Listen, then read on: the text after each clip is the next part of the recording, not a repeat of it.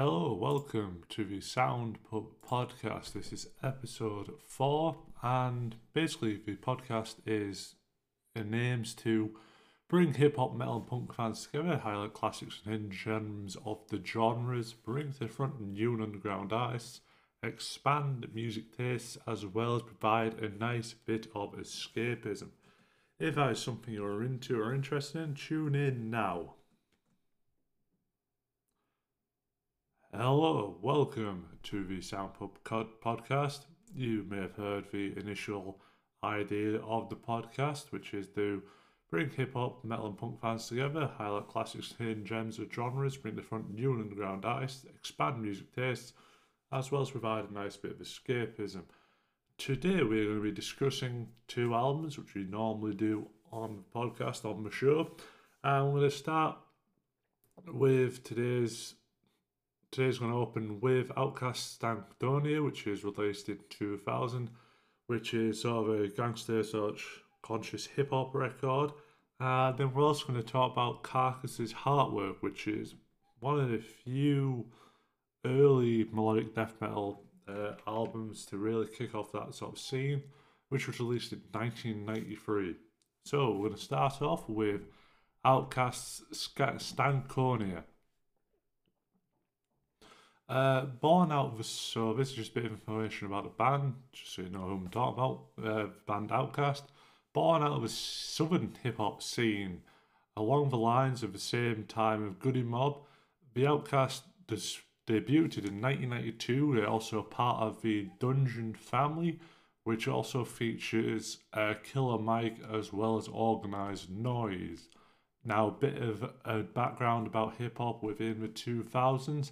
Uh, Dead Prez, MOP, and Reflection Eternal. They're the three guys and artists who released uh, albums during that time, which I really enjoyed. However, there was also the classic uh, Marshall Mathers LP released by Eminem at the time. So it's sort of the starting of a sort of a new generation of hip hop, starting with like Eminem and going on from there. So that's where you have like Eminem, then 50 sort of like Dr. Dre's second wave of artists coming out after Snoop Dogg. So I want to go and talk about the tracks in this album. Now, the first track I'd like to highlight after the intro is a track called Gasoline Dreams. Now, this is a rock funk style intro with some simple drums and a shaker. Throughout this album, there's a lot of, I'd say, George Clinton, P uh, P Funk, Parliament influences throughout this album uh, which is kind of interesting because we traditionally, back in the day, used to see a lot of West Coast artists rather use the hip hop, sorry, rather use the sort of funk style approach to it, whereas in East Coast it was more of a sort of James Brown beats with a bit of Sly and Family Stone, for example. However, in this track, it has that rock funk style intro. It uses a lot of heavy reverberation throughout to help sort of change the vocal style from it being straight directly in face to it being more of a spacey, hawk, windy type approach of it being out in the atmosphere and delivering itself to you that way. So it isn't really in your face, it's more in your peripheries of your sound. It has sort of an anti American dream and monocultural approach to it, as well as being anti war and drugs uh, style approach to it and it's got a smooth and simple beat throughout, which is good. It also features a Naughty by Nature reference. Naughty by Nature would be very important uh, in sort of this year because, as we you probably know, as Eminem borrowed a lot of his sort of flow style, flow pattern from a guy called Treach who comes out Naughty by Nature. And let's just look at some lyrics in this one. I hear that Mother Nature's now on birth control. The coldest pimp be looking for somebody to hold. The highway up to heaven got a crack, got a crook on the toll. You full of fire ain't got nowhere to go, nowhere to go. If they kick is out, where will we go? Not to Africa, because not one of because not one of them acknowledges us as a kinfolk, still eating pork, abomination, desecration for eating flesh, penalty for violations and death. So, really interesting thing about this is it talks about how Mother Nature itself, that's meant to be giving life and giving back to people, has been restricted and shut down due to the corporate due to corporate interests or even down to global warming and that sort of thing. But it also goes on to talk about how uh, a lot of African Americans around this time or through, through history through their sort of diasporic history haven't really felt like their homelands in Africa actually respect them and love them equally because of their different choices of lifestyles after this after slavery was over. As well as one of the things is the focusing on the still eating pork which is of course is a huge part of the Islamic religion, which is quite prominent in some areas of Africa. And that sort of helps bring forth that feeling of they're not too sure whether accept because not accepted in America or Africa. So it helps sort of bring a sort of a self-imposed or internalized dichotomy of themselves. And then we get a interlude by called I'm Cool, and then we're going to go and look at the track called So Fresh, So Clean. Now, what I enjoyed about this on the initial starting of it is it starts with a basically a T La Rock style beat drum rise. Uh, T La Rock, who you probably will have known uh, for being a very uh, early hip hop artist back in the day. Uh, a guy called I think it's LL Cool J, yes, definitely LL Cool J, would be sort of a person who would borrow the sort of flow style from T La Rock and sort of use that to mold to mold and mold his early sort of Def Jam records. And I believe, and I'm thinking I'm correct here, T La Rock was one of the first artists put out on Def Jam. So it's uh, interesting see how that sort of blends into it. Uh, it's more of an R&B uh, delivery on the hook, but the flow style borrows a lot of the uh, elements of the ultramagnetic MCs, which would have been guys like uh, Dr. Rock, uh, Dr. Octagon, aka who uh, Dr. Octagon, who was a guy who appeared on the last episode we talked about, where he was sort of doing a freestyle beat on that. So definitely check out the UMCs. Yep, it was Kool Keith on that track, uh, of course, with Ced Gee and the connection. So that was sort of the flow style I was finding on that sort of record there. And if we continue on the uh, album, it also has a nice uh, lot, lot of simplistic drums However, not simplistic as an easy, but a more minimalist style to it. It also features a light use of keys throughout. Now, the light use of keys helps bring a bit of extra texture and sound and depth to the track. And it's more of a braggadocio style rap rather than the previous more conscientious style rap uh, that we were used to. The next track after this is the classic track Miss Jackson. That's been talked about uh, for many, many years. It's Still a good track, still holds up, so I definitely recommend checking that out. And then we're going to go check out the track Snapping and Trapping. It's more of a gangster esque uh, track. However, it features a guy called Killer Mike. Now, Killer Mike, of course, you would probably know him more from his work with El-P in Run the Jewels if you're more of a modern hip hop fan. But he does have a very long standing relationship in hip hop sort of space especially through his work with the Dungeon family. And this is more of a simple drums, but uses a lot of twisted synths, so a lot of the sort of chopped and screwed element uh, to it, which is uh, interesting. of crossover from the Atlanta, uh, probably boring more from Texas style of hip hop, of the sort of the overall southern hip hop space to create the sort of chopped and screwed element to it.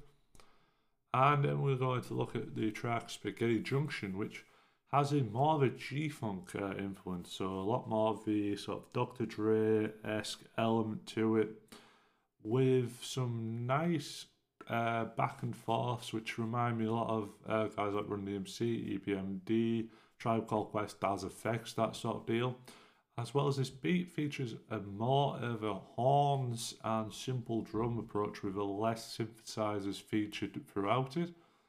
So it's uh, um, sort of like minimalist G Funk approach to it, so it's still definitely worth checking out.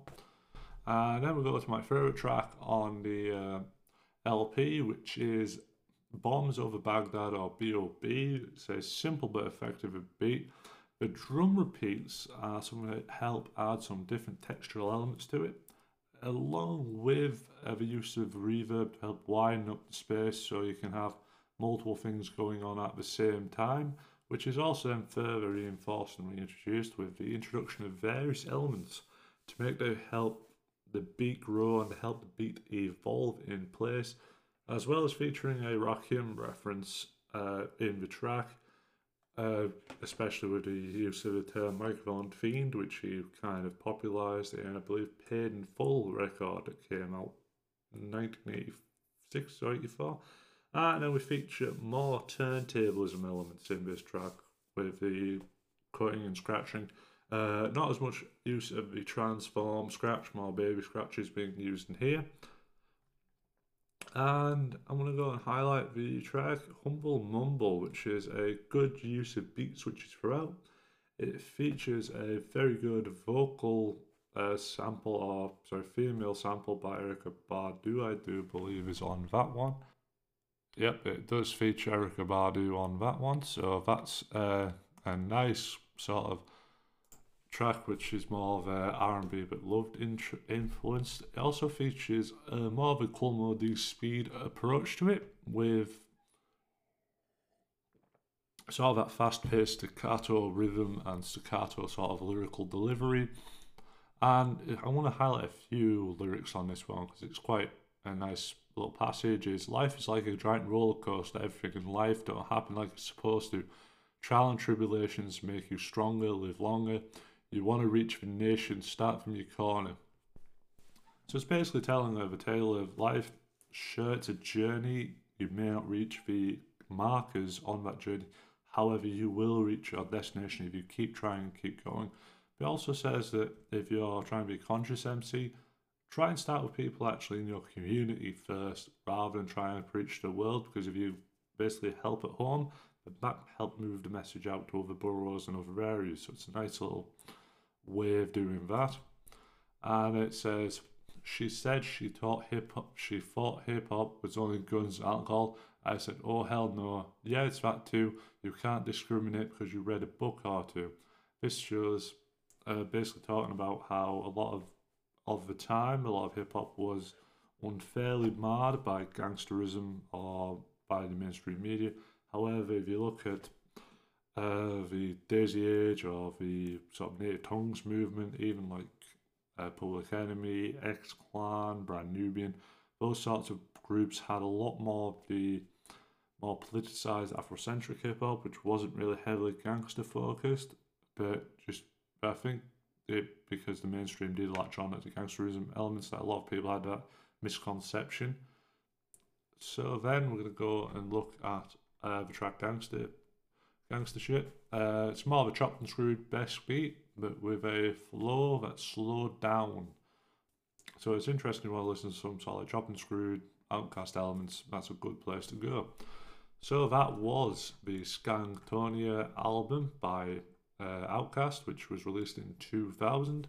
And now we're going to go and talk about a very different band in terms of the band Carcass with their 1993 Heartwork LP. Carcass are a Liverpool based grindcore and death metal band uh, founded around about 1986. Uh, known as the first ever and forefathers of the gore grind subgenre, which takes elements of grindcore but ups the ante in terms of the gore elements, talking about death elements, rather than the more political leanings of their counterparts, uh, mainly Napalm Death. But they're also one of the founding fathers of the genre of grindcore in itself, along with bands like Napalm Death, Terrorizer, Brutal Truth, and Repulsion. So they kind of form format and foment the early days of grindcore, which would then go on to be picked up by bands like Nasum, Rotten Sound, uh, Fuck the Facts, as well as Cretin. Those are sort of more modern grindcore bands. There's obviously other, other ones down the line. And around the time of also Heartwork is, however, a good a, a good entry point to melodic death metal because it's one of the first sort of melodic death metal albums that exists. And it was before the times of bands like At the Gates and In Flames really kicked off. Uh, so you do get a good like look at the sort of melodic death metal side there. And around the time in 1996, the early st- uh, of you had the early stages of melodic death metal being developed, and then also around the time you had a lot more bands going to the more experimental or trying something different, with bands like Cynic, Type O Negative coming to prominence, as well as bands like Sepultura, who were out of Brazil's uh, extreme metal thrash scene, uh, changing their sound, which would then keep developing uh, until the album uh, Roots Bloody Roots, which is one of the key proponents of starting nu metal. So we start with the track Buried Dreams. Uh, the track is about Death of Hope, more of a traditional death metal song. Now, of course, this album is early melodic death metal album, so you will hear a lot more of the traditional elements of death metal throughout it. Uh, the lyrics in this include When aspirations are squashed, when life chances are lost, when all hope is gone, when expectations are crushed. It's basically telling the listener that throughout life you may deal with some diminishing of your goals, diminishing of your life, and that will happen. It's very of it's very of a realist approach to the sort of uh, philosophies of metal. And then we've got a track which is uh, Carnal Forge, which is more of a traditional death metal song again, with some light melodic solo work intertwined. However, it does come back with some nice, good groove elements, so it helps differentiate between uh, the segments of the songs to help you have something to basically groove out and to enjoy rather than the constant, stringent, brutal metal death assault. And then we're going to No Love Lost, which is more of a slow groove track bemoaning the loss of love. Uh, the lyrics are Without emotion, your heartstrings break, snapped and severed to the tune of tragic, sad cliche. No love lost, when all is said and done, there is no love lost. The low cost of loving, amorous tragedy, human fatalities and weakness are easy peasy. So this is essentially this borrows sort of heavily from say the Sisters of Mercy style approach of metal, maybe a bit uh not sorry, not metal, but like music. It's very sort of laden in the philosophy that not all not all evil is black in that sort of sense where it borrows from different emotionalities. And basically it's a track bemoaning the loss of love, so it's a good one to check out that's what you're into. And I'm going to go look at my favourite track on the album, which is the title track uh, called Heartwork, which is a fast, I call it fast melody, fast slow style approach where it'll go into complete aggression, then slow out, complete aggression, then slow out. So it has lots of build up and drops to help add dynamics to it. And then we're going to look at the track The Mortal Coil. This one's kind of a bit separate from the rest of the album in terms of its more new wave British heavy metal influenced sound to it, with more bluesy grooves in it, and it has some nice thrashy elements towards the end of it. So that's a it's a nice one to listen to if you want just some sort of uh, some sort of like buffet or collection of the sort of metal and subgenres. And I'm gonna look for the track "Blind Leading the Blind," which uh, has lyrics uh, perched with thirst, how the others half died, void of compassion on cups run dry. So basically, it's about uh, how how evil or whatever we perceive as evil is passed down towards people, towards the next generation, and how the next generation sometimes doesn't have the emotional sensibilities or the information to reject that and they just follow along completely entrusting of that people of of those people. And then we'll go to the next track which is uh, Doctrinal Expletives which is a more of a slam groove style metal track. However it has some nice solo melodies throughout it which is kind of enjoyable in that regard. So that has been the conversation on the album Heartwork by Carcass, uh, which was released in 1993. And that has been the Sound Pub podcast. We have talked today about the albums uh, OutKast Stankonia, which was released in 2000. We've talked about Carcass's Heartwork, which was released in 1993. And this is the Sound Pub podcast, which brings hip hop, metal, and punk fans together, highlights classics and hidden gems in the genres, brings to front new and underground artists, expands music tastes, and provides a nice bit of escapism. Uh, have a good week. Have a great year. Hope you get to see some friends. Hope you get to see some gigs. Share this. Tell your friends about it. Have a good week. Bye for now. This has been the Sound Pub Podcast.